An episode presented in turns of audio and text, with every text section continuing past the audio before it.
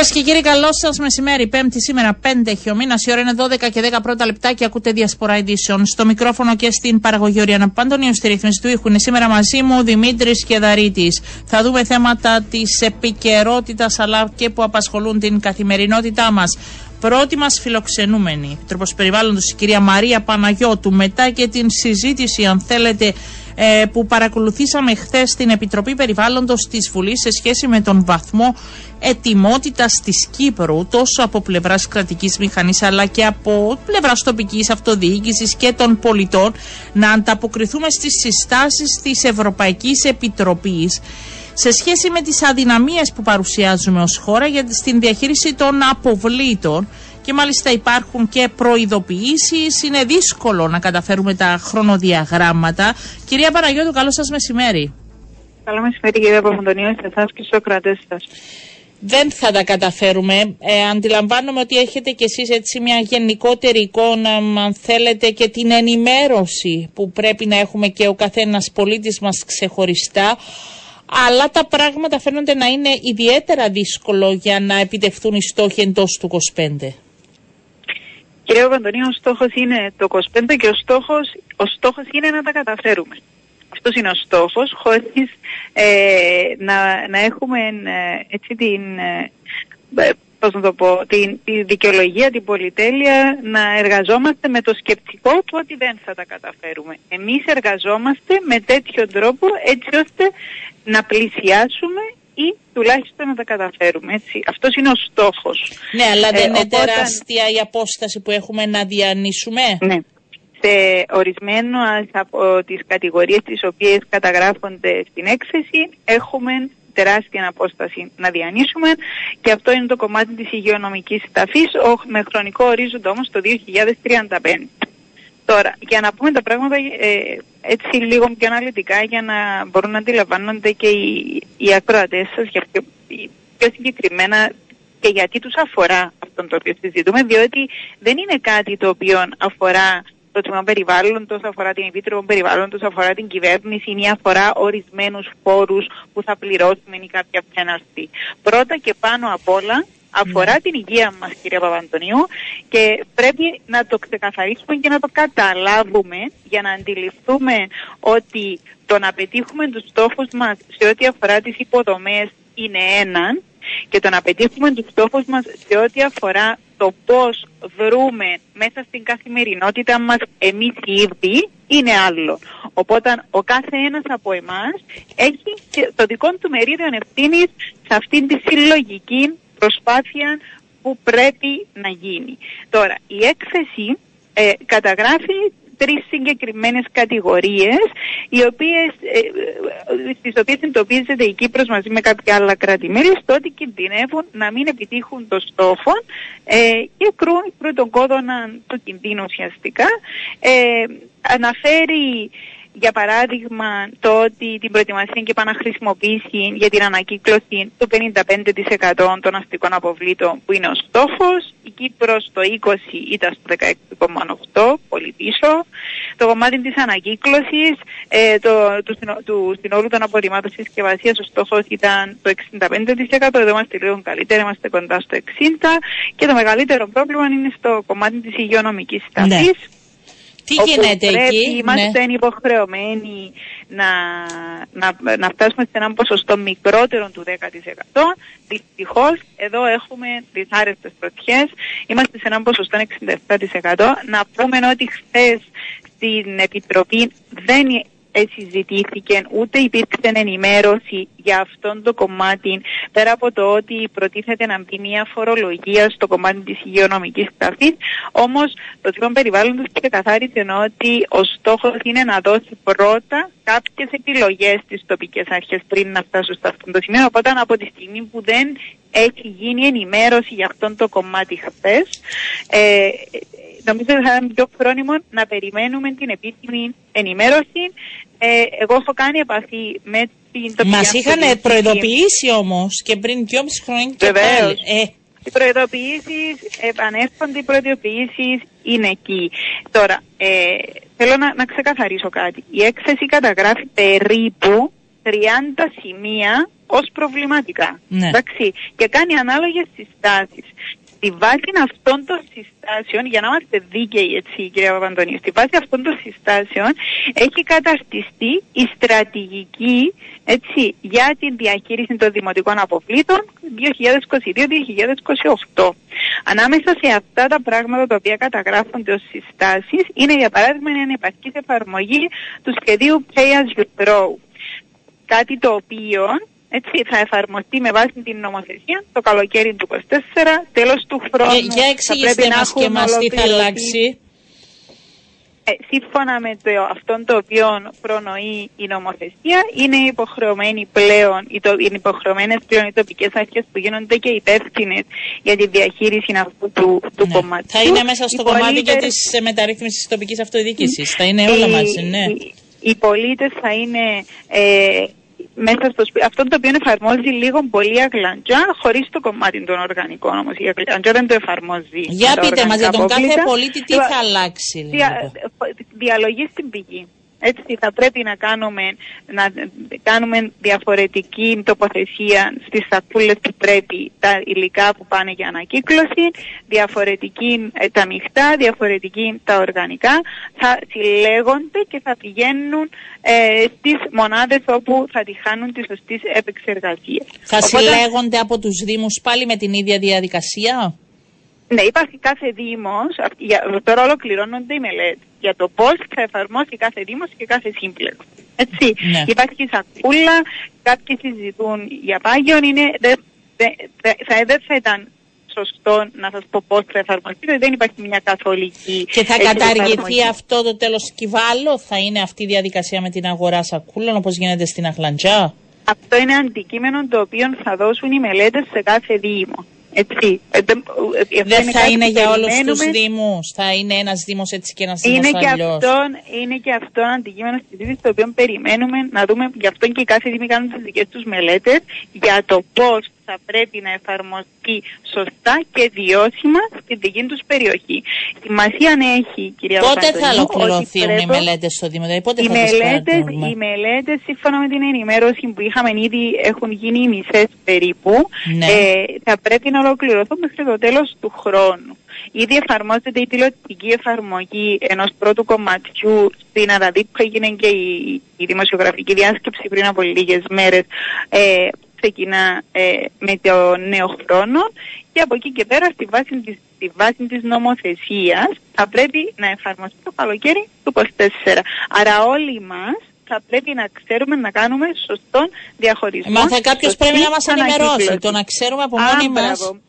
Ωραία. Εδώ οπότε απλώς να σας εξηγήσω λίγο τι γίνεται χθες και να σας πω και τι κάνουμε εμείς mm-hmm. και ως Γραφείο Επιτρόπου ναι. Περιβάλλοντος. Λοιπόν, το ένα λοιπόν, η μία σύσταση είναι για το Pay as you throw, που σας λέω ότι με βάση την νομοθεσία και τις μελέτες που γίνονται αυτό, α πούμε ότι έχει γίνει κάποια προεργασία. Το άλλο είναι οι περιορισμένες πρωτοβουλίες επαναχρησιμοποίησης και επισκευής που καταγράφονται ως συστάσει. Να πούμε ότι με βάση τη στρατηγική ε, ε, καταγράφονται δύο σημεία, δύο κέντρα επαναχρησιμοποίησης το ένα είναι στα Λατσά και το άλλο στην Λεμεσό που μας είπε το τμήμα περιβάλλοντος ότι προχωρά. Αυτά τα κέντρα επαναχρησιμοποίησης είναι πάρα πολύ σημαντικά γιατί είναι κέντρα τα οποία θα μπορούμε να παίρνουμε τα υλικά μας, τα αντικείμενα μας, τα οποία θα μπορούν να επαναχρησιμοποιηθούν.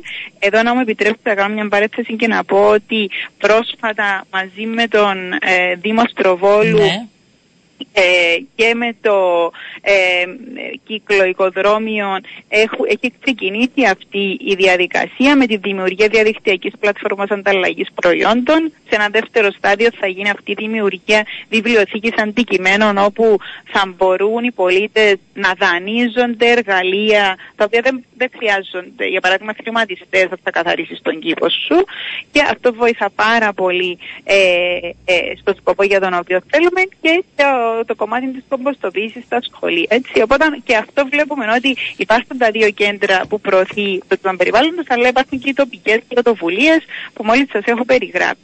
Το, το άλλο κομμάτι που καταγράφει η έκθεση είναι ο ανεπαρκής διαχωρισμός στην πηγή.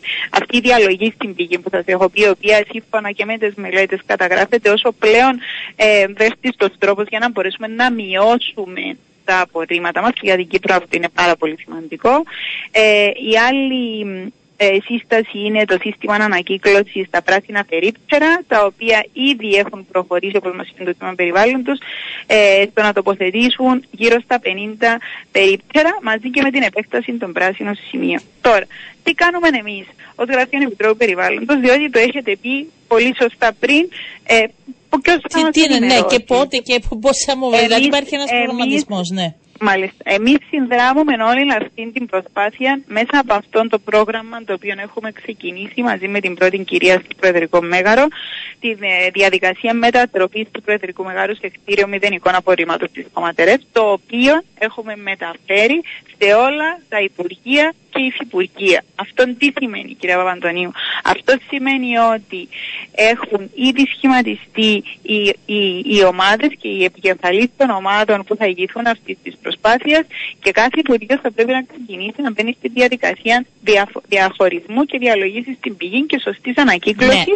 και μεταφοράς των υλικών σε αδειοδοτημένους χώρους. Ναι, για να μπει σε αυτή τη διαδικασία κυρία Παναγιώτη, απλά για να ρωτήσω, πρέπει να πούμε ότι σε δύο μήνες πρέπει να γίνει ένα, δύο, τρία. Είναι το τμήμα περιβάλλοντος που κάνει αυτό το χρονοδιάγραμμα, είναι το γραφείο σας, δηλαδή το τα λόγια ότι θα κάνουμε και θα κάνουμε και θα κάνουμε είναι ένα. Το τι αφορά την έκθεση, το τι ναι. αφορά την έκθεση, το τι έχει ήδη σχηματιστεί, το τι έχει ήδη καταρτιστεί με το σχέδιο διαχείρισης δημοτικών αποβλήτων, αφορά τις διαδικασίες τις οποίες μας έχει ενημερώσει χθες το τμήμα περιβάλλοντος. Εμείς συμμετέχουμε στο κομμάτι της διαβούλευσης στο κομμάτι της κατάθεση των εισηγήσεων μας.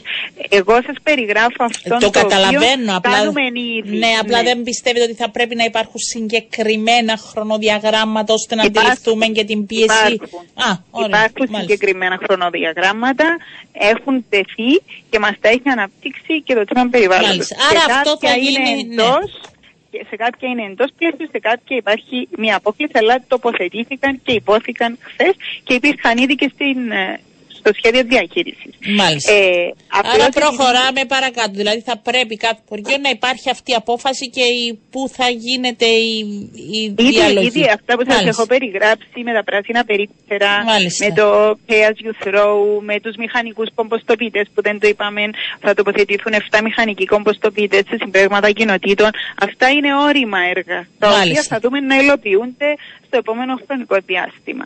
Τώρα, εμείς ως Γραφείο Επιτρόπου Περιβάλλοντος έχουμε προωθήσει οριζόντια σε όλη την δημόσια υπηρεσία την, την ε, διαδικασία μετατροπής στο κτίριο σε κτίρια μηδενικών αποτιμάτων στι κομματερές, διότι οτιδήποτε δεν ανακυκλώνεται, κυρία Παπαντονίου, και εδώ είναι, αυτό θέλω να το τονίσω, οτιδήποτε δεν κάνουμε σωστή διαλογή στην πηγή και πάει δυστυχώς σε ταφή, σημαίνει ότι θα έχουμε 20 φορές περίπου περισσότερες εκπομπές διοξιδίου του άνθρακα. Έτσι, αυτόν επηρεάζει την υγεία μας.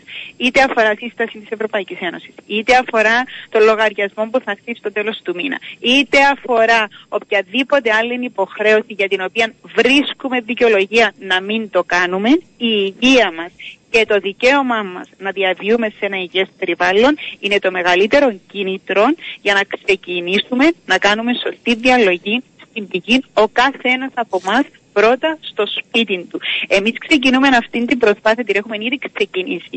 Και μέσω αυτής της προσπάθειας προσπαθούμε να κάνουμε όλους τους δημόσιους υπαλλήλους που εμπλέκονται σε αυτή τη διαδικασία ναι. κοινωνούς αυτής της προσπάθειας και τα νοικοκυριά τους. Ήδη να σας πω έχουν τύχει εκπαίδευσης οι επικεφαλεί ναι. και ξεκινούμε ε, τις κατηδίες συναντήσεις στα Υπουργεία, με τις ομάδες για να δούμε και στα σχολεία πρέπει περισσότερο νομίζω. Ωραία. Στα σχολεία εκεί επίσης γίνονται διάφορες δράσεις. Θα πρέπει να πούμε ότι έχουμε τη μονάδα περιβαλλοντικής εκπαίδευσης που δρά οριζόντια από το πρόγραμμα μέχρι τις δράσεις που γίνονται. Θα σας φέρω μια μέρα κοντά στο σπίτι μου που έχει σχολείο να δείτε τι γίνεται και πώς πετάνε τα σκουπίδια τους. Είναι τραγικές ε, οι καταστάσεις. Κυρία Παπαντονίου, θα πούμε ότι κάποια σχολεία έχουν περισσότερες ευαισθησίες, κάποια σχολεία έχουν λιγότερες. Ναι. Να σας πω ότι την προηγούμενη εβδομάδα ήμουν στο Δημοτικό Σχολείο Περβογιών και πρέπει να το πω. Έχουν πάρει, επειδή δεν είχαν το χώρο, ένα χωράφι από την κοινότητα και τα παιδιά εκεί καλλιεργούν τα φρούτα και τα λαχανικά τους. Και μπράβο Και ξέρουν και κάνουν και στο ναι. Μπράβο τους. Ε, να ρωτήσω κάτι. Από το 2025 θα πρέπει όχι απλά να τα σκεφτόμαστε, θα πρέπει να το κάνουμε. Αυτό θα είναι. Δεν θα υπάρχει. Θα πρέπει να το κάνουμε από σήμερα, κύριε Παπαδόπουλο. Ναι. Δεν θα πρέπει Ενώ να θα υπάρχει άλλη επιλογή.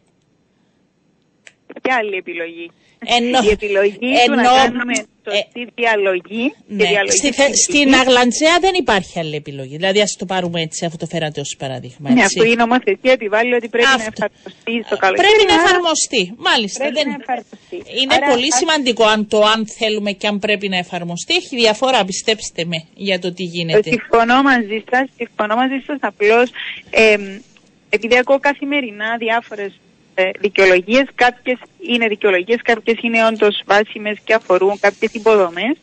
Ε, σημασία έχει ο κάθε ένας από εμάς να κάνει αυτό που πρέπει ξεκινώντας από το σπίτι του και θα φτάσουμε όταν εμείς οι πολίτες ξεκινώντας. Ε, και, και, και αντίστροφα. Δηλαδή και, το, ναι, και από κάτω ναι. προς τα πάνω, αλλά και από πάνω προς τα κάτω και να συναντηθούμε. Δηλαδή και οι δύο πλευρές Πολύ σωστά. Πολύ ναι. σωστά και δεν, και δεν το αγνοούμε. Γι' αυτό και κάνουμε όλοι αυτή την προσπάθεια που την ξεκινήσαμε με την πρώτη κυρία στο Προεδρικό.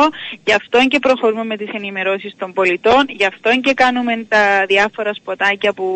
Γιατί τα πρόστιμα είναι μεγάλα, έτσι. Και θέλω να το πούμε, γιατί κάποιος θα κληθεί να τα πληρώσει όλα αυτά. Και νομίζω ότι θα είναι οι πολίτες που θα έρθουν να Μεγαλύτερο πρόστιμο από την υγεία μας, κυρία Παπαντονίου, δεν έχει. Όταν έχουμε 500 πρόωρους θανάτους εξαιτίας της τρύπασης, αντιλαμβάνεστε ότι αυτό είναι το μεγαλύτερο Εννοείται πρόστιμο. και δεν εξαγοράζεται και... υγεία, αλλά και στην καθημερινότητα, γιατί για την αδια... από την αδιαφορία κάποιον ή το ότι δεν ήταν συνεπής κάποιοι που ήταν οι αρμόδιοι, θα πληρώσουν πρόστιμο και όλοι οι πολίτες. Και αυτό είναι ένα στοιχείο.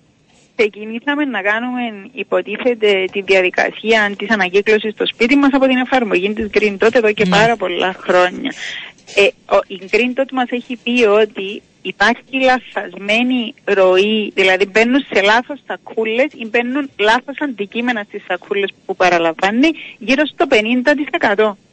Ναι, αλλά Αυτό να σας πω ότι κάτι. Η δική μας υποχρέωση ναι. είναι να επαναλάβουμε ξανά το πώς ανακυκλώνουμε. Βεβαίως και η υποχρέωση της ανακύκλωσης είναι να γίνονται σωστά και να μην καίγονται και να μην έχουμε τις φωτιές. Δηλαδή είναι τεράστια Συμφωνώ. η αλυσίδα και θα πρέπει Συμφωνώ. να πέσουν πρόστιμα και να πληρώσουν αυτοί που ευθύνονται. Γιατί δεν γίνεται μετά να μαθαίνουμε ένα παιδάκι να κάνει ανακύκλωση και μετά στο τέλος να μην γίνεται ορθή ανακύκλωση από τους τελευταίου. Άρα το έχουμε γι' αυτό.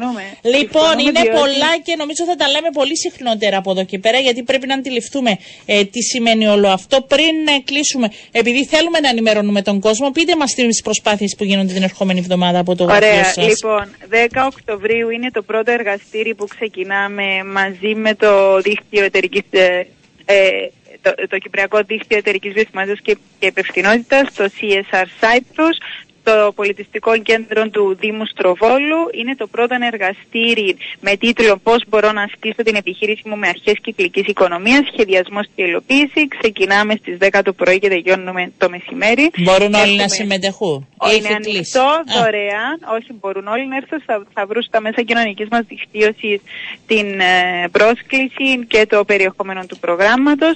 Είναι σε δύο μέρη. Το πρώτο είναι το θεωρητικό κομμάτι, όπου έχουμε δύο ακαδημαϊκούς εξειδικευμένους στο κομμάτι της κυκλικής οικονομίας. Είναι ο αναπληρωτής καθηγητής του Ανοιχτού Πανεπιστημίου Αντώνης Ζορπάς και ο Γιώργος ε, Δημ, ε, Δημητρίου, καθηγητής στο Circular Economy Research Center της Γαλλίας. Μας εξηγούν τη θεωρία και έχουμε μετά δύο μικρομεσαίες, τονίζω, μικρομεσαίες κυπριακές επιχειρήσεις που εφαρμόζουν ήδη αρχές κυκλικής οικονομίας ε, και θα έρθουν να μας εξηγήσουν να πώς, το κάνουν μαζί με τα προβλήματα τους και έχουμε και τον Διευθυντή της Βιομηχανίας και Τεχνολογίας, τον κύριο Χρήστο Φωδιάδη που θα μας πει για τα σχέδια επιχορήγησης.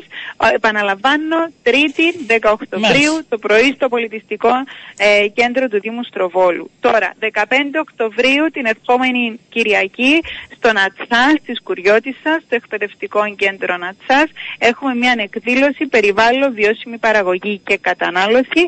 Είναι μια εκδήλωση που κάνουμε για όλη την οικογένεια, όπου Στο εσωτερικό κομμάτι του εκπαιδευτικού κέντρου θα έχουμε διαλέξεις και στο εξωτερικό θα έχουμε εργαστήρια για τα παιδιά, οπότε μπορούν οι γονείς να παρακολουθούν τις διαλέξεις, τα παιδιά να είναι έξω και με παιγνιώδη τρόπο να επιμορφώνονται. Μιλάμε για την καλλιέργεια των υπεύθυνων καταναλωτικών συνηθιών μέσα από την ανάδειξη του ρόλου των τοπικών προϊόντων στη διατροφή μας που έχουν χαμηλών περιβαλλοντικών αντίκτυπων.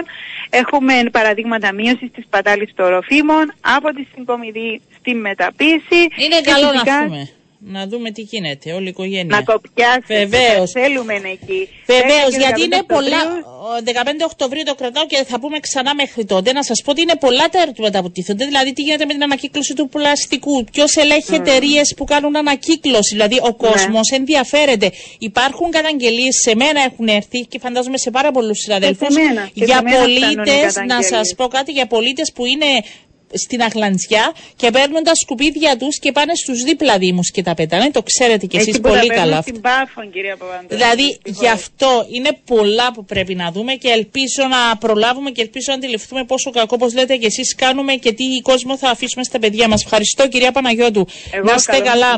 Ήταν η Επίτροπος Περιβάλλοντος. Πέρα από το όσοι δεν σκέφτονται το καλό και την υγεία μας και το τι αναπνέουμε και το τι ε, έχουμε γύρω μας, θα έχουμε και πρόστιμο από το 25, γι' αυτό ίσως κάποιοι αναθεωρήσουν. Πάμε σε διαφημίσεις και επιστρέφουμε.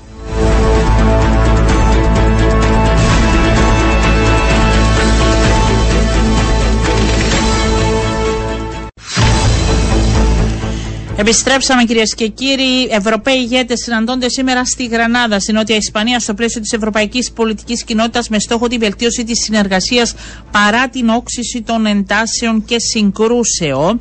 Υπάρχει έτσι και μια, αν θέλετε, συμβολική παρουσία και αυτή η φωτογραφία που βγάζουν όλοι ε, όπως ε, ήθιστε οικογενειακή φωτογραφία είναι η απουσία έτσι χαρακτηρίζεται από την απουσία του Τούρκου ε, Προέδρου του Ρετσέπτα Υπερτοάν, του Αζέρου Προέδρου, του Ιλχάμ Αλίεφ. Ε, και φαίνεται ότι αυτό δεν εντάξει, ε, σημειώνεται ε, στο φόρουμ έτσι διάβαζα λίγο τις αναλύσεις γιατί στόχος είναι και να βελτιωθούν οι περιφερειακές σχέσεις ανάμεσα στους Ευρωπαίους ηγέτες και ο Πρόεδρος της Δημοκρατίας Νίκος Χριστοδουλίδης και εκεί βρίσκεται και ο καλός συνάδελφος Γιώργος Κακούρης. Γιώργο, καλώς μεσημέρι. Καλό μεσημέρι, Ριάννα. Από το, από το δωμάτιο των δημοσιογράφων κάτω από το Παλάσιο de Congress. Είστε κάτω εσείς. Εντάξει. Είμαστε κάτω, είμαστε κάτω, παρακολουθούμε το, είναι, τις αφήξεις, μπορούμε να βγαίνουμε μέσα και να βλέπουμε όταν έρχονται εννοείται οι ηγέτες και είναι, έχουν αρχίσει οι αφήξεις ουσιαστικά. Είμαστε στη φάση όπου έρχονται σιγά σιγά οι ηγέτες μέχρι Ποιοι είναι οι ηγέτες που έχουν και το περισσότερο ενδιαφέρον αν θέλεις; Ε, το περισσότερο ενδιαφέρον αυτή τη στιγμή είναι στον Βρόντεμι Τζελένσκι που ανακοίνωσε μόλις σήμερα το πρωί ότι θα έρθει, ότι θα θέσει το θέμα την, ε, της, α, της βοήθειας σε πολεμικό υλικό για την Ουκρανία εν ώψη του χειμωνα και, παράλληλα, και παράλληλα βρίσκεται, έχει μετατεθεί αν θέλεις από εκεί που θα μπορούσε να βρίσκεται στην προσπάθεια να τα βρουν και να υπάρξει μια προσέγγιση μεταξύ Αρμενίας και Αζερβαϊτζάν καθώς δεν θα υπάρξουν συναντήσεις λόγω της απουσίας του Αζέρου Πρόεδρου ο οποίος έχει πει κιόλας δημόσια ότι ο λόγος που δεν έρχεται είναι γιατί θεωρεί ότι υπάρχει μια αρνητική προσέγγιση από πλευράς Ευρωπαϊκής Ένωσης. α, και Ευρωπαίων ηγετών προς νέο και έχει εκνευριστεί και με την Γαλλία για τη στήριξη προς την Αρμενία. Α, υπήρχαν κάποιοι σχεδιασμοί, Οριάννα, ναι. να γίνει μια πρόοδος όσον αφορά α, την προσπάθεια για μια συνθήκη ειρήνευσης μεταξύ των δύο χωρών. Δεν ήταν κάτι που θα ανακοινωνόταν όμως. Θα σήμερα... ήταν όμως έτσι ένα βήμα. Θα ήταν ένα βήμα. Θα ήταν ένα βήμα, ναι. θα ήταν ένα βήμα και ένα μήνυμα. Γινόταν και κάποια συνάντηση ή εκ του σύνεγγυ συναντήσεις μαζί με Ευρωπαίους ηγέτες. Αυτό όμως δεν θα γίνει. Α, παράλληλα είχαμε και μια προσπάθεια, μια επιθυμία να γίνουν κάποιες συναντήσεις α, μεταξύ Σερβίας και Κωσόβου. Όμως καθώς το Κόσοβο στέλνει την πρόεδρο του, που δεν είναι ναι. αυτή η οποία συμμετέχει στη διαβούλευση με τον Σέρβο πρόεδρο, είναι συνήθως ο Σέρβος πρόεδρος και ο Κωσοβάρος πρωθυπουργός, δεν μπορούν να υπάρξουν συναντήσεις διμερείς με την έννοια που θα υπήρχαν διαφορετικά, θα υπάρχουν κάποιες ναι. διπλωματικές επαφές. Οπότε είχαμε μια σύνοδο που αναμένονταν δύο σημαντικά περιφερειακά θέματα να παίξουν κάπως α, και υποβαθμίζονται αυτά τα θέματα. Όμως υπάρχουν πάρα πολλά πάρα πάρα πολλά άλλα. Θα, θα συζητήσω σήμερα με την αύξηση του κ. Ζελένσκι. Ναι, αν, αν σε ρωτούσα πέρα από τον κύριο Ζελένσκι, τι άλλο θέμα είναι αυτό έτσι που έχει το δικό του ενδιαφέρον, αν θέλεις; Ε, σήμερα έχουμε μάθει και μεταδίδεται ότι ο Γάλλος πρόεδρος επιθυμεί να γύρει το θέμα στους όχι στους 27 αλλά στους 30 συν ηγέτες που θα βρίσκονται εδώ. Α, δηλαδή όλες τις Ευρώπης τα θέματα που έχουν να κάνουν με την, με την διεύρυνση της Ευρωπαϊκής Ένωσης α, και την σχέσεων με χώρες που α, θέλουν να μπουν στην Ευρωπαϊκή Ένωση ή που θέλουν να είναι γείτονες της Ευρωπαϊκής Ένωσης και δεν θα μπουν. για, θα γίνει δηλαδή... Για αυτό θα περιλαμβάνει και την Τουρκία αυτό. Θα μπορούσε. Όμως αυτό γίνεται σε μια συζήτηση που αφορά γενικότερα την ναι. σταθερότητα, την ασφάλεια της Ευρώπης στο νέο διεθνές σκηνικό μετά την εισβολή της Ρωσίας στην Ουκρανία α, και γενικότερα την συζήτηση που αφορά την, την περιφερειακή και διεθνή ασφάλεια α, λόγω της συζήτηση που βρισκόμαστε σήμερα. Θα είναι ένα από τα κύρια θέματα ναι. των συζητήσεων που θα γίνουν στην Ολομέλεια των ηγετών αλλά και στις συναντήσεις που θα γίνουν όχι στο περιθώριο αλλά παράλληλα. Θα γίνουν παράλληλα κάποιες συναντήσεις στον Κιλής Τραπέζης όπου διάφοροι ηγέτες θα συζητήσουν διάφορα ζητήματα. Και τα τρία μεγάλα ζητήματα είναι το πρώτο, αυτό που σου είπα, η α, αρχιτεκτονική ασφάλεια της Ευρώπης. Εδώ ναι. εντάσσεται και η Ουκρανία και η συζήτηση για την ένταξη ή όχι, αλλά και ευρύτερα πώς δίνουν εγγύησεις στην Ουκρανία, α, αλλά και πώς διασφαλίζεται η ασφάλεια της Ευρώπης απέναντι σε τρίτους. Α, το δεύτερο μεγάλο θέμα έχει να κάνει με την ενέργεια και την ενεργειακή μετάβαση και την πράσινη μετάβαση, δηλαδή ενέργεια ενεργειακή αυτονομία από τοξίνωση από, το, από τα ορυκτά καύσιμα της Ρωσίας κάτι το οποίο θα μπορούσε να έχει και ένα ρόλο το Αζερμπαϊτζάν στη συζήτηση παρά τις κριτικές που δέχεται για το από πού έρχονται ακριβώς αυτά τα καύσιμα και αν τα χρησιμοποιεί πολιτικά.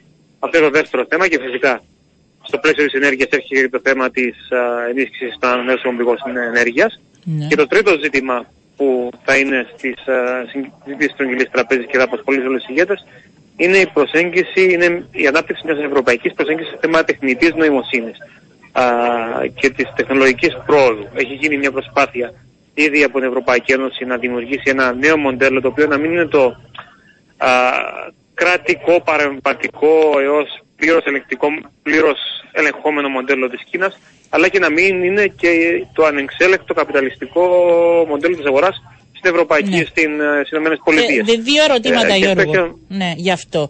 Είναι συζητήσεις οι οποίες ε, έχουν τη δική τους σημασία και αποτέλεσμα, δηλαδή θα χρησιμοποιηθούν τα όσα θα συζητηθούν για λήψη αποφάσεων ή είναι περισσότερο για το Θεαθήνε και διαδικαστικό, πώς είναι η... Είναι κάτι μεταξύ. Είναι αυτό που άγγιξες είναι και το ουσιαστικό πρόβλημα της ευρωπαϊκής πολιτικής κοινότητας ως α, νέου θεσμού που μόλις για τρίτη φορά συναντάτε, α, δεν προκύπτουν α, αποφάσεις από αυτής της συνάντηση. Θα υπάρχουν κάποιες κοινές δηλώσεις στο τέλος, α, στην διάσκεψη τύπου. Α, δεν γίνεται όμως τόσο για το Θεαθήνος για να υπάρχει ανταλλαγή απόψεων με τους α, ηγέτες της Ευρωπαϊκής Ένωσης και τους ηγέτες που αναμένουν να μπουν στην Ευρωπαϊκή Ένωση και αυτούς που θα παραμείνουν α, στη γειτονία.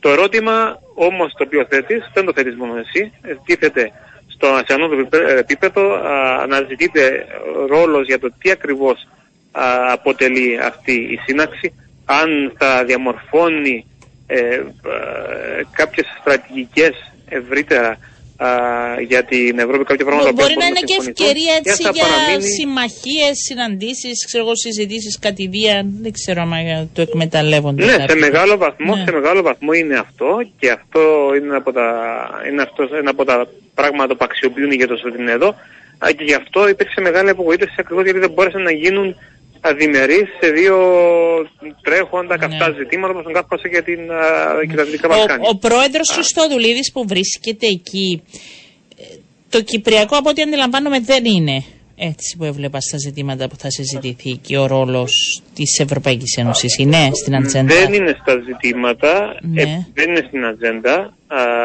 θα μπορεί να το θέσει ο πρόεδρος στη συζήτηση που θα συμμετάσχει για τα θέματα περιφερειακής σταθερότητας και σεβασμού του, των, της διεθνούς νοημότητας και των διεθνών νόμων όπως είχαμε συνηθίσει να ναι. κινείται η διεθνή σκηνή με τα Ηνωμένα Έθνη και τις αρχές τους κτλ. Α, πότε θα υπάρξει μια συζήτηση εκεί, τουλάχιστον από πλευράς του Πρόεδρου, όμως δεν είναι στην ατζέντα γιατί και αυτό το βλέπουμε κιόλας από το. προκύπτει και από την πλήρη ακινησία στο Κυπριακό. Όταν υπάρχει κάτι το οποίο κινείται, φυσικά και οι Ευρωπαίοι ηγέτες, ειδικά οι θεσμοί ευρωπαϊκοί, θα έτρεχαν να το αξιοποιήσουν και να, το, α, και να καρποθούν οποιαδήποτε πρόοδο και να την προωθήσουν. Είμαστε στις πρώτες επαφές του Πρόεδρου Χριστοδουλίδη, έσωσαν να ακούσουν και να καταγράψουν ναι. τις προθέσεις. Άρα, χωρίς πρόοδο δεν υπάρχει συζήτηση, δεν αποκλείουμε κατηδία συναντήσεις. Θα μας πεις, θα μάθεις και θα μας πεις.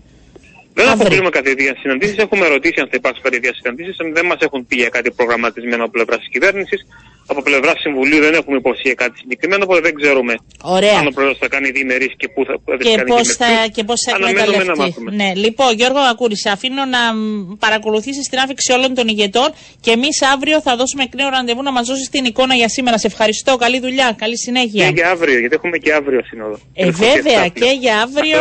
Και σε ζηλεύουμε επειδή είσαι στη Γρανάδα, γι' αυτό θα βγαίνεις κάθε μέρα. Λοιπόν, σε χαιρετώ Γιώργο Κακούρη. Καλώς μεσημέρι από τη Λευκοσία.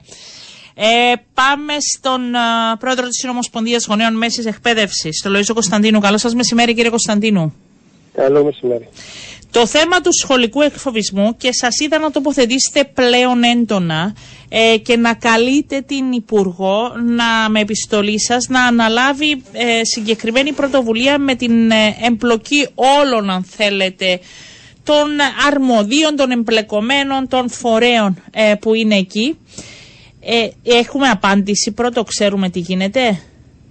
Υπάρχει θετική αντιμετώπιση, αλλά ακόμα ε, δεν έχει οριστεί η ημερομηνία που θα οριστεί εντός των ημερών για να γίνει αυτή η συνάντηση. Ε, είναι ένα θέμα στο οποίο πρέπει όλοι να ασχοληθούν και έχει τη βασική ευθύνη του Υπουργείου αφού μιλάμε για σχολείο και για παιδιά που είναι κάτω από τη δική του ευθύνη σε ό,τι αφορά τη λειτουργία. Ναι. Ε, δεν μπορεί να συνεχιστεί άλλο αυτή η κατάσταση. Ε, το συζητούμε εδώ και χρόνια. Ξέρετε, ε, κάθε φορά που έχουμε παραδείγματα ε, και βλέπουμε μαθητές, μαθητρίες να προχωρούν σε περιστατικά, τότε θυμόμαστε πάλι. Αλλά επί της ουσίας μέτρα, επειδή το έψαχνα λίγο και σήμερα που θα σας φιλοξενούσα, δεν έχουν ληφθεί τα τελευταία χρόνια συγκεκριμένα. Όχι, δεν υπάρχουν και να πούμε ότι υπάρχει μια νομοθεσία που έχει ψηφιστεί και δημοσιευτεί είναι νόμος επίσημος του κράτους η 185 του 2020 που αναφέρεται περί πρόληψης της ενδοσχολικής ε, βίας ο νόμος και είναι, είναι ανενεργός αυτός ο νόμος. Και ο λόγος που δεν έχει ενεργοποιηθεί γιατί προβλέπει μέσα τους, τους εσωτερικούς κανονισμούς από το Υπουργείο Παιδείας οι οποίοι πρέπει να εγκριθούν από το Υπουργικό Συμβούλιο και από το 2020 δεν έχουν προχωρήσει. Και, τι περιλαμβάνουν, τι, τι περιλαμβάνουν; Ναι, ο νόμος περιλαμβάνει μέσα την, ε, την διαδικασία σε ό,τι αφορά ε, την πρόληψη και καταστολή, αλλά υπάρχει και η Εθνική Συμβουλευτική Επιτροπή, ε, η οποία λειτουργά και αναφέρεται ποιοι συμμετέχουν μέσα ε, και πρέπει να, είναι, να συσταθεί, να λειτουργήσει και ε, καταρτίζει έναν προγραμματισμό και ένα σχέδιο. Αυτά που μας λείπουν και ψάχνουν δεξιά-αριστερά ε, θα μπορούσαμε να ξεκινήσουμε μέσα αυτή τη ναι, Και γιατί που κολλήσες, σας είπαν; Η τελευταία συζήτηση, γιατί υπήρχε και ερώτημα από βουλευτές, γιατί επανήλθαν από το Υπουργείο κάποια τμήματα και ζητούσαν τροποποιήσεις και πράγματα, το πάρουμε και άλλο χρόνο παρακάτω.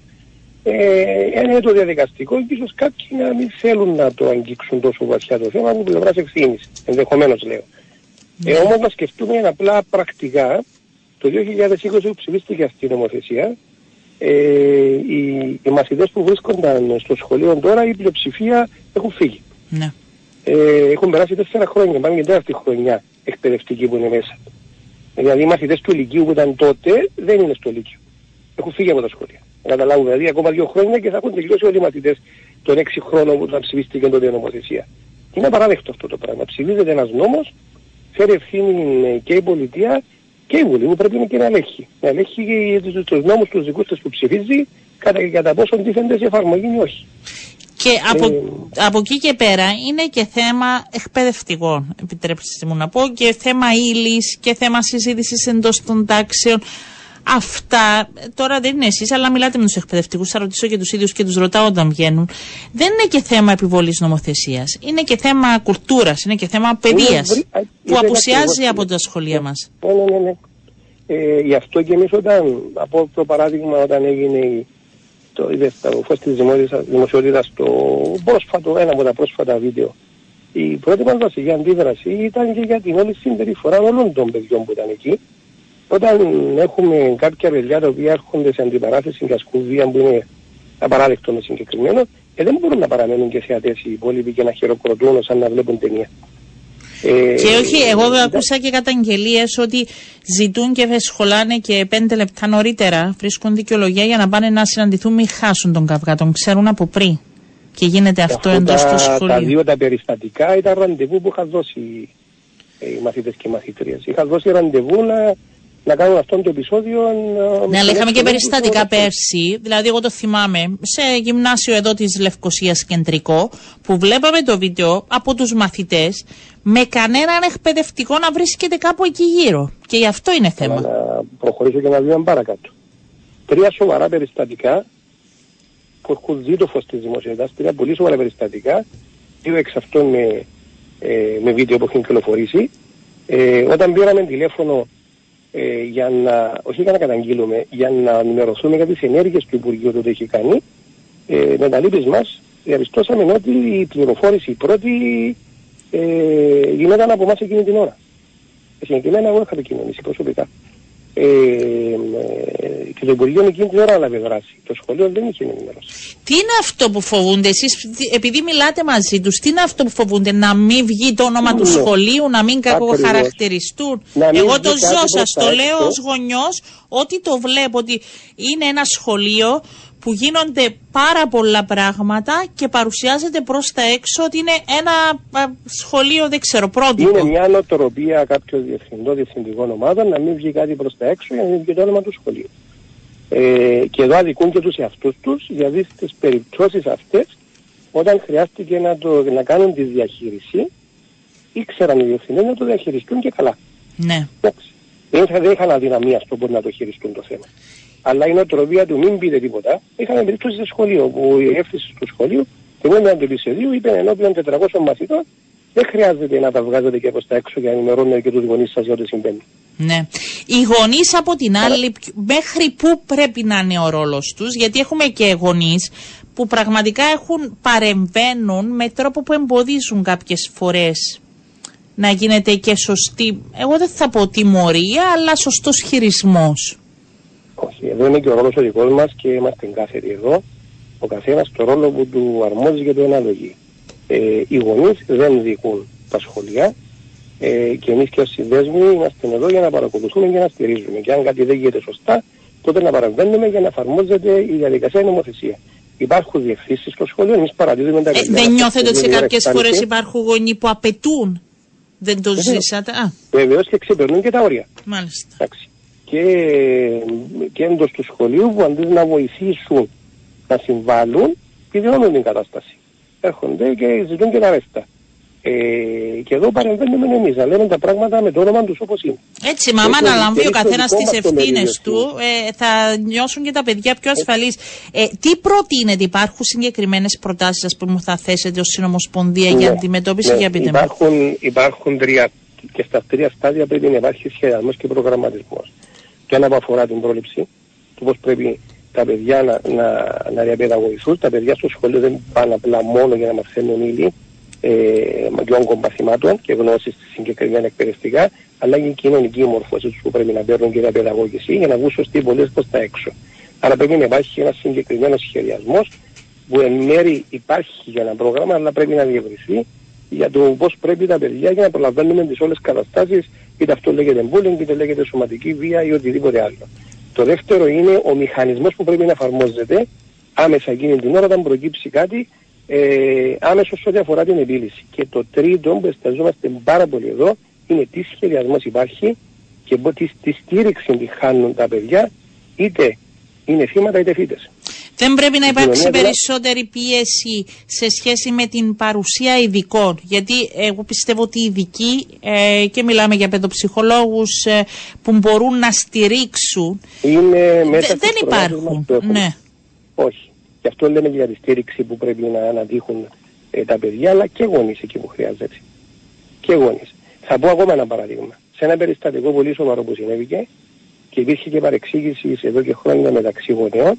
Μέσα από αυτή τη διαχείριση που έγινε, ε, έδωσαν και τα χέρια και οι γονείς μεταξύ τους να λήξουν οι παρεξηγήσεις τους, για γιατί το πρόβλημα το δικό τους στην ουσία μεταφέρθηκε μέσα στο σχολείο επάνω στα παιδιά τους. Γιατί πρέπει οι να εμπεδώσουν ότι πρέπει να συνεργαστούν και να βοηθήσουν και ήδη τα δικά τους τα Ξεκίνησε από τους γονείς που ήταν από παλιότερα είχαν θέμα Έτσι, και είχαν μια κόντρα δική τους για άσχετο θέμα με το σχολείο στην κοινότητα που ήταν και αυτή η κόντρα μεταφέρθηκε μεταξύ των παιδιών και είχαμε σοβαρό επεισόδιο.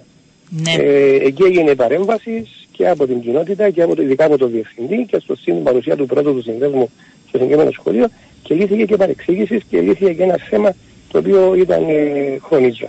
Ε, είμαστε όριμοι άνθρωποι, έχουμε ευθύνη εμείς οι γονείς. έχουμε την ευλογία να είμαστε γονείς, αλλά έχουμε και τεράστια ευθύνη. Και μάλιστα να διαπαιδεύσουμε τα, σωστά μας, τα παιδιά μας σωστά, αλλά όχι από τα δικά μας τα λάθη. Η δικά μας γενιά έχει κάνει πολλά λάθη. Πρέπει να βοηθήσουμε αυτήν τη γενιά γιατί έχει πολλές δυνατότητες. Είναι μια γενιά που είναι καλύτερα από τη δική μας. Και σίγουρα δεν τους προσφέρουμε αυτή την ώρα τα καλύτερα σχολεία. Θα επιμείνετε, άρα να μένετε απάντηση από την Υπουργό και θα ζητήσετε. Ναι, ναι, να μένουμε για γνωριστή συνάντηση γιατί μπλέκονται και αρκετέ υπηρεσίες. Ε, γνωρίζω στο Υπουργείο μας, έχουν μάθει καλά πώ λειτουργούμε, ότι εμείς θα στείλουμε κάτι και ζητήσουμε κάτι, να ερχόμαστε μετά να, να δούμε πού βρίσκεται και πώς προχωρά. Ε, και εντάξει, θα γίνει και αυτή η συνάντηση πάρα, πάρα πολύ σύντομα γιατί τύχει το θέμα.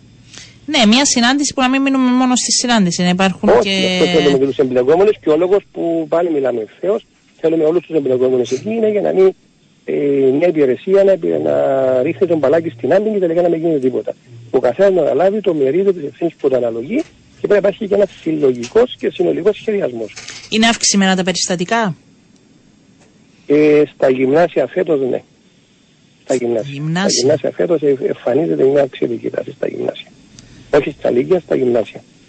Υπάρχει κάποια Το οποίο- εξήγηση, κάτι με που το βλέπετε; Εντάξει, δεν είμαστε εμείς οι πλέον ειδικοί, μας έχουν κάνει μια πρώτη ερμηνεία, αλλά πρέπει να το ψάξουν λίγο περισσότερο για άτομα τα οποία έχουν περισσότερη γνώση για να το δουν γιατί είναι παγκύπρια αυτό το φαινόμενο. Τι, τι Ε, είναι η εμείς πρώτη δεχόμαστε ερμηνεία; Καθημερινά αυτές τις. Ε, ε, μ, ε, λίγο η ηλικία, η αλλαγή της μετάβασης, ε, ε, λίγο η περίοδος που περάσανε τα παιδιά, φταίνεται τα παιδιά του, ε, του εγκλισμού του COVID που ήταν τότε και μεταφέρονται τότε στα σχολεία, ε, κάποια, κάποια προ- κοινωνικά θέματα, αλλά επειδή να μην το προχωρήσω, γιατί εγώ δεν Όχι, είμαι δεν κοινωνικός, είναι ίδιο. Απλά για ρωτάω. να μην πω και πράγματα που ίσως να μην...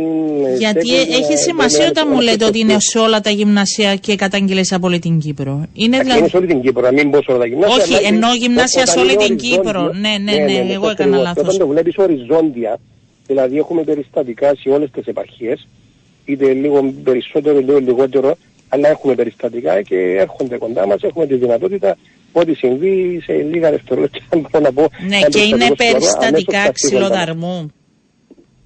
ε, είτε σωματικής έχουμε και είτε bullying είτε Ναι. έχουμε ε, φαινόμενα βίας όλων των μορφών μπορούν να φα- εμφανίζονται σε ε, ε, πυκνό χρονικό διάστημα. Να πούμε τους αριθμούς. Δεν γίνεται να πηγαίνουμε στη Βουλή και να μας προβληματίσει. Η αστυνομία αναφέρεται σε 508 περιστατικά εντός και εκτός σχολείων που χειρίστηκε μέσα σε μια χρονιά ε, υποθέσεων ε, για παιδιά από 14 μέχρι 18 χρονών.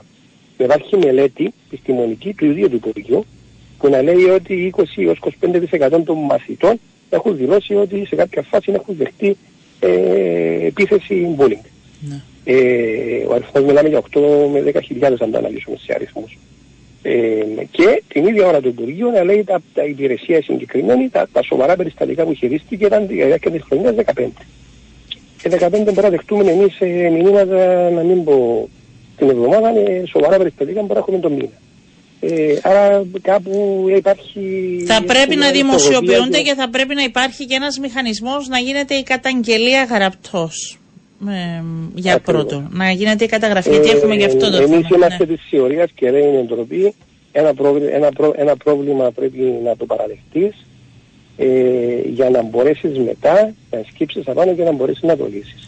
Δεν είναι κακό. Και εμείς είμαστε έτοιμοι να δώσουμε και τα Ε, έξι. δεν είναι κακό. Άμα τα παιδιά στο γυμνάσιο ξεκινάνε έτσι, είναι η γενιά που θα τη δούμε στην πορεία και θα, μετά θα μιλάμε πού φτάσαμε. Λοιπόν, το αφήνουμε μέχρι εδώ και θα επανέλθουμε Ναι, με ναι. τη συνάντηση. Ναι, Ευχαριστώ, σας ευχαριστώ πάρα κύριε πολύ. Κωνσταντίνου. Να είστε Καλά. καλά στην Ομοσπονδία Γονέων Μέσης Εκπαίδευσης, κυρίες και κύριοι, σε σχέση με τα περιστατικά bullying εντός των σχολείων. Πάμε στον πρόεδρο του κλάδου Αστυνομικού Σώματος Ισότητας, τον κύριο Νίκολο Ιζίδη. Καλό σας μεσημέρι.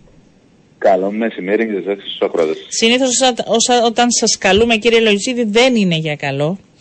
Ε, και το λέω έτσι γιατί πάντα υπάρχει ε, πίσω μια ε, στασιμότητα, ε, ένας προβληματισμός διαχειρισμού. Αυτή τη φορά χθες τοποθετηθήκατε στη Βουλή σε σχέση με την, ε, με την εικόνα και με το τι δημιουργεί ε, αυτή η εκκρεμότητα με τον αρχηγό της αστυνομίας που δεν ξεκαθαρίζεται από τον πρόεδρο της Δημοκρατίας τι θα γίνει η επόμενη μέρα. Γιατί σας προβληματίζει εσάς ως απλούς αστυνομικούς, έχει σημασία; Ε, νομίζω αντιλαμβάνεστε ότι πρώτα απ' όλα να ξεκαθαρίσουμε ότι είναι δικαίωμα του Προέδρου να πάψει και να διορίσει mm-hmm. θέλει.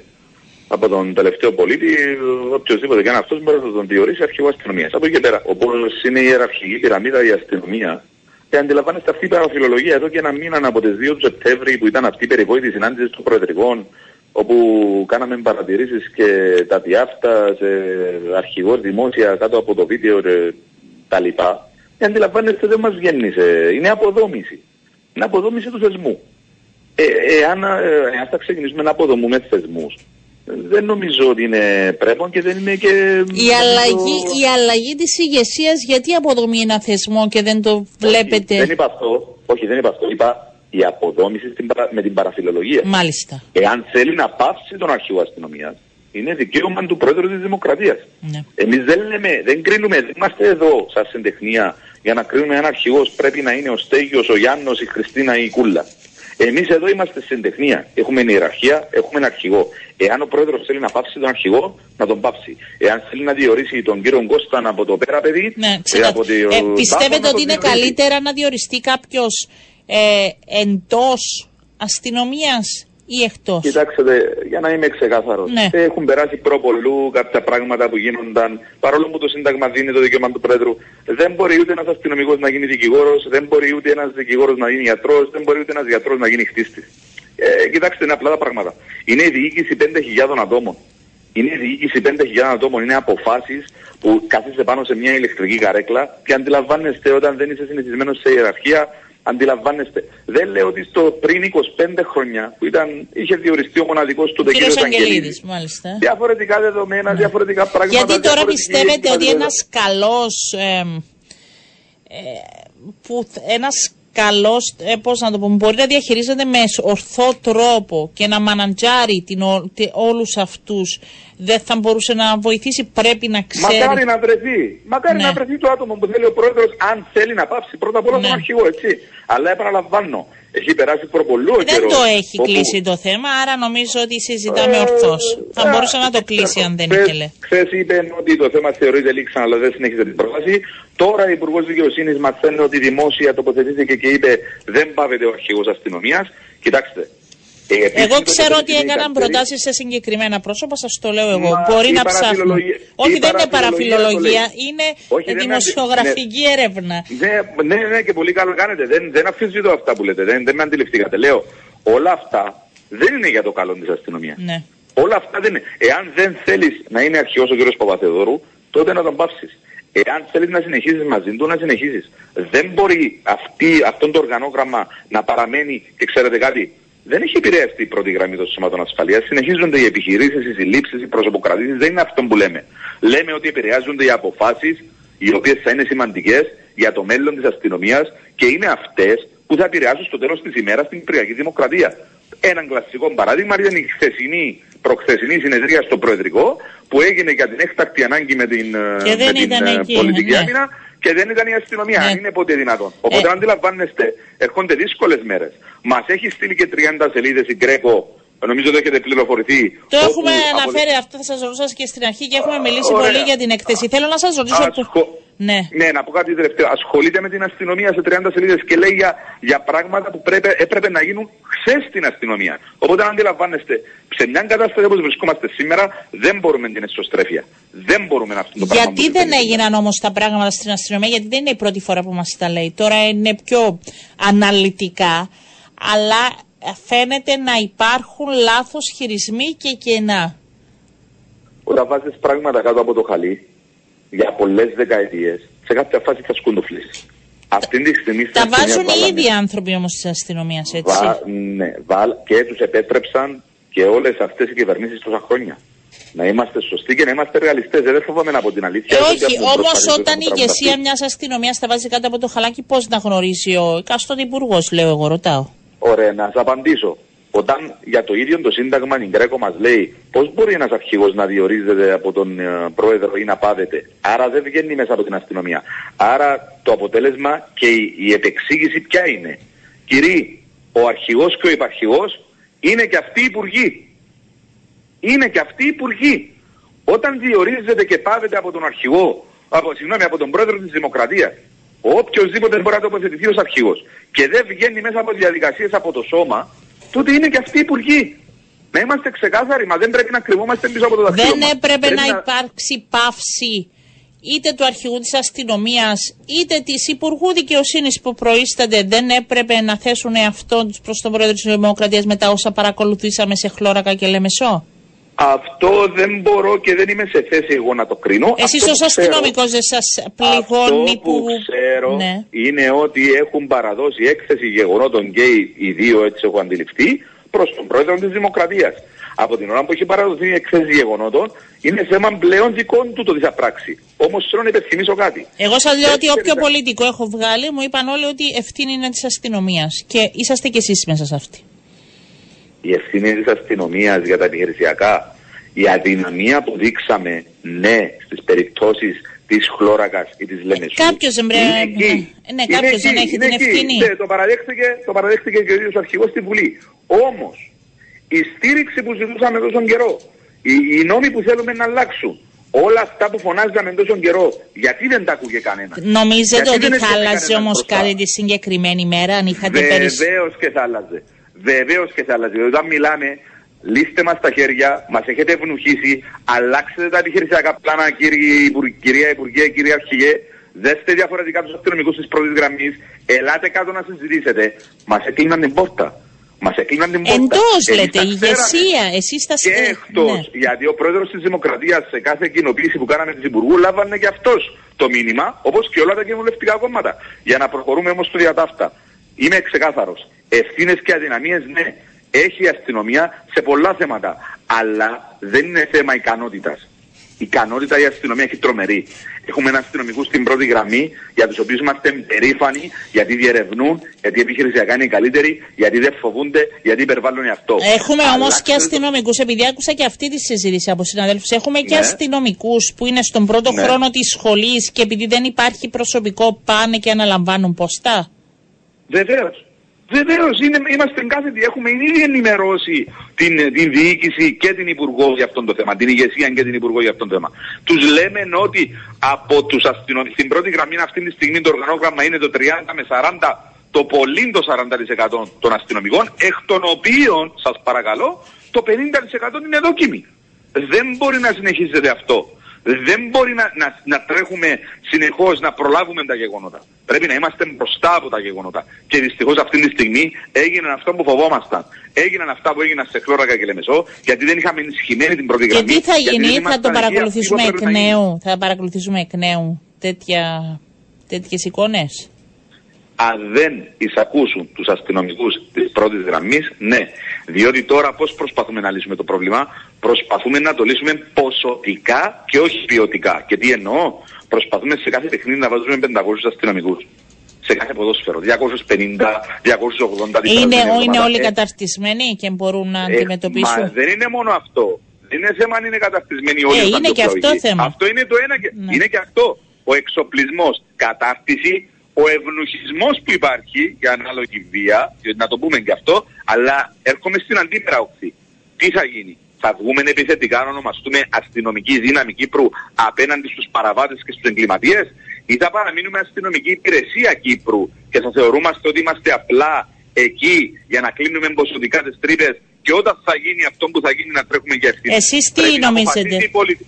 η πολιτεία πρέπει να αποφασίσει. Μάλιστα. Πρέπει να βγει η αστυνομία μπροστά να καθαρίσει η αστυνομία είναι εκεί, στο τελευταίο στάδιο, όπου θα υπάρξει αποκατάσταση της τάξης. Τα υπόλοιπα όλα, διαλέξεις, σεμινάρια, να μιλήσουν στα μωρά, να μιλήσουν στους ανήλικους, να μιλήσουν σε ανθρώπους που χρειάζονται ανάγκη, όλα αυτά δεν είναι δουλειά της αστυνομίας. Είναι δουλειά των, του Γραφείου Ευημερία, των Υπουργείου Παιδείας, της οικογένειας, του Σε κάθαρο, κύριε Λοϊζίδη, θα, θα δούμε τι θα γίνει. Να αναμένουμε αν θα έχουμε καινούριο αρχηγό και ποιες προτεραιότητες θα θέσει. Σας ευχαριστώ προς τον παρόν. Θα τα πούμε εκ νέου. μου μόνο 10 δευτερόλεπτα να στείλω Βεβαίως. Θέλω να νιώσει ο κόσμος ότι η αστυνομία είναι εκεί και θα το καταλάβει είτε παραμείνει ο αρχηγός είτε όχι, είτε αλλάξει ο αρχηγός, η αστυνομία είναι εκεί και είναι ενιαίο σώμα. Και είμαστε μία αστυνομία και θα αλλάξουν πολλά πράγματα, ελπίζω στο μέλλον. Ελπίζουμε και να το καταλάβει ο κάθε πολίτης και να έχει και το ανθρώπινο πρόσωπο η αστυνομία εκεί και όπου πρέπει. Γιατί δεν είναι μόνο πάντα, να είναι απέναντι. Και ε, μην το λέτε, δεν είναι πάντα να τα λέμε όλα. Λοιπόν, ευχαριστώ κύριε. Όπω σε όλα τα επαγγέλματα υπάρχουν και οι εξαιρέσεις. Δεν είμαστε κανένας. Όχι, βέβαια, πάντα δεν μιλάμε για το σύνολο. Ευχαριστώ κύριε Λοϊζίδη, να είστε καλά. Καλό σας μεσημέρι. Επίτροπος Ισότητας ε, των Φίλων, κυρία Αντζώση Χριστοδούλου, ε, μας ακούει αυτή τη στιγμή. Ήθελα έτσι από μέρε απουσίαζε στο εξωτερικό να την ε, φιλοξενήσουμε. Η Κύπρος κατατάσσεται 22η ανάμεσα στα κράτη-μέλη της Ευρωπαϊκής Ένωσης σε σχέση με την ισότητα ε, των ε, φύλων. Υπάρχουν στόχοι για να γίνουν οι αλλαγές και αρχίζοντας από Υπουργεία και Υφυπουργεία. Ε, καλό σας μεσημέρι κύριε Χριστοδούλου. Καλό μεσημέρι κύριε Παπαντανίου. Και η εικόνα μας δεν είναι η καλύτερη, το γνωρίζαμε, το ξέραμε. Ναι, ε, είναι γεγονός ότι δεν είναι η καλύτερη, ε, όμως γίνεται μια διαφορετική προσπάθεια αυτή τη φορά ώστε να μειώσουμε αυτό το χάσμα που υπάρχει στην ισότητα μεταξύ γυναικών και ανδρών. Προς αυτήν την κατεύθυνση, κύριε Παπαντονίου, ε, υπήρξαν δύο σημαντικές υπουργικές αποφάσεις. Η μία αποφάση αφορά την αναβάθμιση του ρόλου του Γραφείου Επιτρόπου Ισότητας το οποίο γραφείο πλέον θα συντονίζει οριζόντια όλα τα Υπουργεία για να ενσωματώσουν δράσεις και πολιτικές που προωθούν την ισότητα των φύλων από το Υπουργείο Μεταφορών για παράδειγμα μέχρι το Υπουργείο και η δεύτερη ε, σημαντική υπουργική απόφαση η οποία συνδέεται με, την, με αυτή που μόλις έχω αναφέρει είναι ότι το κάθε Υπουργείο πλέον έχει ορίσει λειτουργών ισότητας ε, με τον οποίο και τις οποίες συντονιζόμαστε καθημερινώς ώστε να ετοιμάσουμε και τη νέα στρατηγική που αφορά την ισότητα των φύλων 24-26. Αυτή η στρατηγική, η διαφορά της είναι αυτό που έχω προαναφέρει, δηλαδή να ενσωματώσουμε τη διάσταση του φύλου σε όλα τα υπουργεία και τα υφυπουργεία. Ναι. Δηλαδή, πριν, πριν πάμε αναλυτικά, να σας ρωτήσω κάτι, επειδή ναι, είστε χρόνια και παρακολουθείτε το χώρο. Ναι. Γιατί πρέπει να υπάρχει ο έλεγχος και η προσπάθεια στην Κύπρο; Γιατί είμαστε τόσο πίσω Συντονισμός είναι. Συντονισμός γιατί πρέπει να υπάρχει δεν είμαστε μόνο εμείς. Ε, κατά ακρίβεια είναι μια καλή πρακτική που εισηγείται και το Συμβούλιο της Ευρώπης και η Ευρωπαϊκή Επιτροπή η ενσωμάτωση του διάσταση του φύλου οριζόντια. Ε, είναι μια προσπάθεια ώστε να κρατείτε το θέμα συνεχώς στην επιφάνεια και μέχρι να γίνει κουλτούρα, αυτοματισμός, δηλαδή ότι πρέπει όταν ετοιμάζουμε μια πολιτική και μια δράση να έχουμε υπόψη μας τη διαφορετική προσέγγιση που ίσως χρειαστεί ε, ώστε να υπάρχουν ισότιμος αντίκτυπος αντίκτυπος και στις γυναίκες και στους άνδρες προς αυτήν την κατεύθυνση. Και για να είμαι έτσι πιο, για να είμαι πιο ξεκάθαρη για να κατανοητεί αν θέλετε στον ναι, κόσμο ναι. που μας ακούει. Διότι πολλές φορές παίρνω το παράδειγμα πάντα του Υπουργείου Μεταφορών. Πώς ναι. συνδέεται, για παράδειγμα, η ισότητα των φύλων με το Υπουργείο Μεταφορών. Μπορώ να σας πω δύο-τρία παραδείγματα. Το ένα είναι όταν ολοκληρωθούν οι στάσεις των λεωφορείων, να υπάρχει, για παράδειγμα, επαρκής φωτισμός, ώστε τα βράδια να μπορούν οι γυναίκες να νιώθουν εκεί ασφάλεια να στέκονται στον δρόμο. Ε, διότι γνωρίζουμε πολύ καλά ότι οι γυναίκες στην πλειοψηφία τους τα βράδια δεν νιώθουν τόση ασφάλεια να κυκλοφοράνε μόνες. Πολλές φορές ακούμε ιστορίες των γυναικών που περπατούν σε υπόγειους χώρους στάθμευσης για παράδειγμα, όπου και εκεί ζητήσαμε να μπει επαρκής φωτισμός και κουνάνε τα κλειδιά τους για να νιώθουν καλύτερα ναι. ή μιλούν στο τηλέφωνο. Άρα ε, αυτή είναι η οπτική που λέμε, λαμβάνουμε υπόψη τις διαφορετικές ανάγκες των γυναικών αλλά και των ανδρών ε, όσον αφορά κάποιες πολιτικές. Άλλο παράδειγμα είναι να υπάρχουν δωμάτια ε, θυλασμού, αν θέλετε, ε, στα νέα κρατικά χτίρια. Ε, ώστε μια γυναίκα νέα μητέρα να μπορεί να, να κάτσει σε ένα δωμάτιο ήσυχα, να να μπορέσει να βγάλει το γάλαν της και να το φυλάξει σε ένα ψυγείο για κάποιο χρονικό διάστημα μέχρι να πάει στο σπίτι της. Μικρές δράσεις, συμβολικές δράσεις πολλές φορές. Στην τοπική αυτοδιοίκηση, πείτε μου, Ένα το παράδειγμα. ίδιο ακριβώς Το ίδιο ακριβώς. στην τοπική αυτοδιοίκηση και εκεί μάλιστα στις συνομιλίες που είχαμε με την τοπική αυτοδιοίκηση έχουμε εισηγηθεί να γίνουν και χώροι στάθμευσης για οικογένειες με, με καροτσάκια ώστε να μπορούν να παρκάρουν κάπου μπροστά, να μην δυσκολεύονται με, τις, ε, με, με τα παιδάκια τους, όπως επίσης να μπουν και αλ, ε, αλάχτρες για βρέφη στα αντρικά αποχωρητήρια στα δημοτικά θέατρα για παράδειγμα για να σπάσουμε και εκείνον το ταμπού ότι είναι ισότιμη κατανομή ευθύνη των παιδιών και δεν είναι μόνο των γυναικών. Άρα είναι έτσι μικρές δράσεις, ας θέλετε συμβολικές που δεν, είναι, δεν χρειάζονται Είναι στην έξοδα. καθημερινότητα όμως και είναι Ακριβώς. απαραίτητες. Ναι. Και μπορούν να αλλάξουν την κουλτούρα. Άρα ο στόχος είναι να εμπεδοθεί η κουλτούρα της ισότητας και να γίνεται λίγο πιο αυτόματα α, όταν σχεδιάζουμε α, συγκεκριμένες πολιτικές και δράσεις να, να, να σκεφτόμαστε πώς θα επηρεάσει διαφορετικά τους άντρες, πώς τις γυναίκες και πώς να το κάνουμε τις δράσεις μας να έχουν ισότιμο αντίκτυπο. Αυτή τα μικρά όμως και καθημερινά δεν πρέπει να αρχίζουν και από τα μεγάλα. Από τους ανθρώπους που βλέπουμε σε, στις ηγετικές πυραμίδες. Στα των- κέντρα λήψης των αποφάσεων. στα κέντρα Να- λήψης να αποφάσεων. Και ηγούμαστε εκεί. εν- εκ του παραδείγματος. Έχετε απολύτω δίκιο Ε, και, και αυτή εδώ- είναι η προσπάθεια.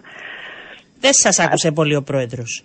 Νομίζω σε αυτή την προσπάθεια. Στην Εννοείται ηγετική- για το 50-50 φαντάζομαι. Ε, εννοώ. Θέλετε να πείτε, το- θε- ναι, το είδαμε όμως να πούμε, ε, συμφωνούμε ότι δεν έγινε στο 50-50, όμως ιστορικά είναι η πρώτη φορά που έχουμε τόσο μεγάλο αριθμό στους πρώτους διορισμούς γυναικών, και, αν- ε, γυναικών συγγνώμη, και επίσης υφυπουργούς, υπουργούς, ε, πρώτη φορά φτάνουμε στο 41% αν δεν κάνω λάθη Ναι. τώρα αυτό το λεπτό για το ποσοστό.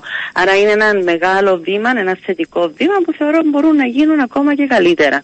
Οι εικόνες στα Υπουργεία, ε, ποιες είναι σε σχέση με τις θέσεις τις υψηλοβαθμές; Συγγνώμη, Δεν- δεν, άκουσα την, ε, το πρώτο Μ, μέρος. του Στα ερώτησης. Υπουργεία λέω, οι- με τις Ναι. υψηλόβαθμες θέσεις, δεν μιλάω με ποσοστά, αλλά και εκεί έχουμε ένα θέμα με τις προαγωγές έτσι στην Κύπρο. Ε, Υπάρχει ένα θέμα διότι ε, φαίνεται ότι όσο πιο πάνω πάμε ε, τόσο περισσότεροι άντρες βρίσκονται σε θέσεις κλειδιά. Αυτό θα αλλάξει ε, στο χρόνο διότι εκείνο που παρατηρούμε είναι ότι βρίσκονται περισσότερες γυναίκες πλέον α, στην κρατική μηχανή. Άρα προχωρώντας αυτό ε, ε, θα αλλάξει διότι υπάρχουν συγκεκριμένες διαδικασίες. Όμως δεν σημαίνει ότι θέλουμε μόνο γυναίκες ή μόνο άντρες και εδώ θέλω Θέλουμε να είμαι τους ξεκάθαρη. ικανούς και τους άξιους. Θα πω. Ικανούς, άξιους και ισότιμους, ισότιμα. Μπορεί να γίνει ισότιμα, διότι δεν μπορώ να θεωρήσω ότι οι γυναίκες είναι στην πλειοψηφία τους που τελειώνουν την τριτοβάθμια εκπαίδευση, αλλά μετά διαμαγεία χάνονται ε, ή δεν είναι ικανές. Εγώ θεωρώ ότι είναι θέμα στερεοτύπων και προκαταλήψεων και αυτά σιγά σιγά πρέπει να αρχίσουμε να τα σπάζουμε. Ικανούς, ναι, γυναίκες και άντρες, στα κέντρα λήψης των αποφάσεων, ο- ε, ισότιμα. Διότι στο τέλος της μέρας, κυρία Παπαντονίου, και αυτόν το έλεγα και σήμερα σε μια εκδήλωση που οργανώνει η Κυπριακή Κυβέρνηση μαζί με τα Ηνωμένα Έθνη στην Κύπρο, είναι ε, ο- αυτό που δεν βλέπεις, δεν μπορείς να γίνεις. Άρα, όταν υπάρχουν πρότυπα, τότε μπορούν να ακολουθήσουν και άλλες γυναίκες και άλλοι άντρες σε επαγγέλματα όπου είναι γυναικοκρατούμενα και γυναίκες εκεί που είναι ανδροκρατούμενα. Ε, και αυτό ακριβώς συζητούσαμε σήμερα σε μια εκδήλωση που ε, επαναλαμβάνω συνδιοργανώνεται με τα Ηνωμένα Έθνη ε, Υπουργείο, και το Υπουργείο Εξωτερικών την Κυπριακή Κυβέρνηση που αφορά τις γυναίκες επιχειρηματίες στην, ε, στις χώρες της περιοχής. Έχουν έρθει στην Κύπρο 30 γυναίκες από διάφορες χώρες της ε, περιοχής, φιλοξενούμεν αυτόν το εργαστήρι και γίνονται εκπαιδεύσεις σε γυναίκες ε, που αφορά το, ε, την, ε, τη διαχείριση οικονομικών και την τεχνολογία και γίνεται έτσι περισσότερη αναγνώριση αν θέλετε σε, γυν- ε, σε επαγγέλματα γυναικών που βρίσκονται σε απομακρυσμένες περιοχές που είναι και ένας από τους κύριους στόχους του γραφείου μας, Ναι. αν θέλετε, να πάμε στις γυναίκες της υπαίθρου, στις γυναίκες της αγρότησης, διότι εκείνο που παρακολουθούμε Καμιά είναι φορά ότι... το κάνουμε περισσότερο αυτό και ως εικόνα επί της ουσίας. Ε, Γι' αυτό λέω θα ναι, πάμε. ναι. Ε, και το τονίζω, είναι καιρός να βγούμε εμείς από τα γραφεία μας και να περιμένουμε τον κόσμο να έρθει σε εμάς. Και αυτή είναι βασική να πάτε και να αρχή μου. κάνετε τι όμως. εκεί Θα τι- πάμε στις γυναίκες να ακούσουμε ακριβώς, να μας πούν οι ίδιες τα προβλήματα που τα αντιμετωπίζουν και πώς τα αντιμετωπίζουν, ώστε εμείς να σχεδιάσουμε συγκεκριμένες εκπαιδεύσεις στη βάση των δικών τους αναγκών. Είναι, ε, οι γυναίκες αγρότησες για παράδειγμα κύριε Παπαντανίου δεν έχουν αναγνωριστεί ποτέ επίσημα ως εργάτριες για διάφορους λόγους, όχι μόνο από το κράτος, ίσως οι ίδιες πολλές φορές εργάζ, ε, θε, θεωρεί τους στην καθημερινότητά τους η εργασία τους, να πάνε στα χωράφια να μαζέψουν α, πατάτες για παράδειγμα κτλ. Και δεν θεωρεί το εργασία. Εντάξει. Ε, είναι πολλά ε, και πολλά, και παράλληλα τα κεφάλαια. Στα σχολεία είναι ένας τομέας ο οποίος υπάρχει κάποιος σχεδιασμός; Βεβαίως. Ε, συζητούμε ναι. μαζί με την ε, Υπουργό Παιδείας. Θα αρχίσουμε από του, ε, εκπαιδεύσεις με ε, τους επαγγελματίες που καθοδηγούν τα παιδιά μας για τα επαγγέλματα τους ώστε να αρχίσουν να καθοδηγούν τα παιδιά μας στη βάση των ικανοτήτων τους και όχι στη βάση στερεοτύπων. Δηλαδή να αρχίσουμε την αποδόμηση των στερεοτύπων, διότι πολλές φορές γίνεται γι' αυτό μέχρι σήμερα κάποιοι να καθοδηγούν τα παιδιά στη βάση του φίλου τους. Δηλαδή αν είσαι κορίτσι να σκεφτείς δύο και τρεις φορές για παράδειγμα αν θέλεις να γίνεις ε, ε κάποιου είδους επιστήμονας ή γιατρός γιατί είναι πολλές οι ώρες, ίσως θα ήθελες να διαλέξεις ένα άλλο επάγγελμα με πιο λίγες ώρες που θα βοηθήσει μετά όταν δημιουργήσεις οικογένεια κτλ. Χωρίς να λέω ότι δεν πρέπει να ενημερώνονται τα παιδιά στο σύνολο των επιλογών τους, δηλαδή ποιες θα Ας είναι... αρχίσουμε από τα βασικά, να μην παίζουν τα αγόρια ποδόσφαιρο και τα κορίτσια μπάσκετ, δηλαδή είναι τεράστια ε, από παντού. Είναι τεράστια η προσπάθεια όμως ναι. ε, και θα αρχίσουμε... Υπάρχει χρονοδιάγραμμα ή θα μείνουμε μόνο ότι θα πάμε εκεί και θα πάμε, δηλαδή έχει κατατεθεί σχετικό... Όχι, όχι, αρχίζει η στρατηγική μας η οποία ολοκληρώνεται, είχαμε, ε, απλά να ενημερώσω ότι είχαμε οργανώσει μια ευρεία διαβούλευση όπου είχαν προσκαλεστεί περίπου 200 άτομα από την ευρύτερη κοινωνία των πολιτών και ενώ γυναικείες οργανώσεις, πολιτικές γυναικείες οργανώσεις, μη κυβερνητικοί οργανισμοί, ακαδημαϊκά Ινστιτούτα. Ε, είχαμε χωριστεί σε ομάδες εργασίας ε, αναλόγως με την εμπειρογνωμοσύνη ε, ώστε να δημιουργηθούν οι πυλώνες της στρατηγικής όπως είπα μεταφορές και φύλων, εργασία και φύλο, εκπαίδευση και φύλο. Ε, έχουμε καταγράψει όλες τις εισηγήσεις, ετοιμάζουμε τώρα το κείμενο της στρατηγικής θα ακολουθήσει η, άτυπη, η τυπική διαβούλευση όπου όταν ολοκληρωθεί η στρατηγική θα ανέβει στην ιστοσελίδα του γραφείου μας για κάποια τελικά σχόλια για να προχωρήσει στο Υπουργικό Συμβούλιο και από την 1η του Γενάρη θα αρχίσει η εφαρμογή της στρατηγικής. Ωραία, θα τα πούμε τότε εκ νέου γιατί θα είμαστε και εμείς μαζί σας βήμα-βήμα να βλέπουμε την υλοποίηση. Ε, να πω ότι είναι πολύ ναι. σημαντικός ο ρόλος σας, κύριε Παπαντονίου, και συγκεκριμένα ενώ των μέσων μαζικής ενημέρωσης, ε, συγκεκριμένα για πρώτη φορά θα έχουμε και επιλώνα που αφορά το φύλλο και τα μέσα μαζικής ενημέρωσης. Ε, Όπως επίσης για πρώτη φορά θα έχουμε πυλώνα για γυναίκες στον αθλητισμό. Ναι. Ε, και ελπίζουμε ότι θα συνεχίσουμε αυτές τις συζητήσεις όχι μόνο 8 του Μάρτη. για να όχι, να μην κάνουμε να... συζητήσεις 8 του Μάρτη. Ε, πραγματικά δηλαδή. Και να μην ε... υπάρχει γραφείο επιτρόπου ισότητας είναι ναι, αυτό. Ναι. Ε, ευχαριστώ. Θα τα πούμε εκ νέου. Να είστε καλά, κυρία Χριστοδούλου. Ευχαριστώ. Ήταν η Επίτροπος Ισότητας ε, των ε, Φιλών και του Φορέα Ελέγχου. Ε, κυρίες και κύριοι, σας ευχαριστώ που ήσασταν και σήμερα μαζί μας. Δίνουμε ραντεβού αύριο γύρω στις 12 και 10. Ε, καλό απόγευμα.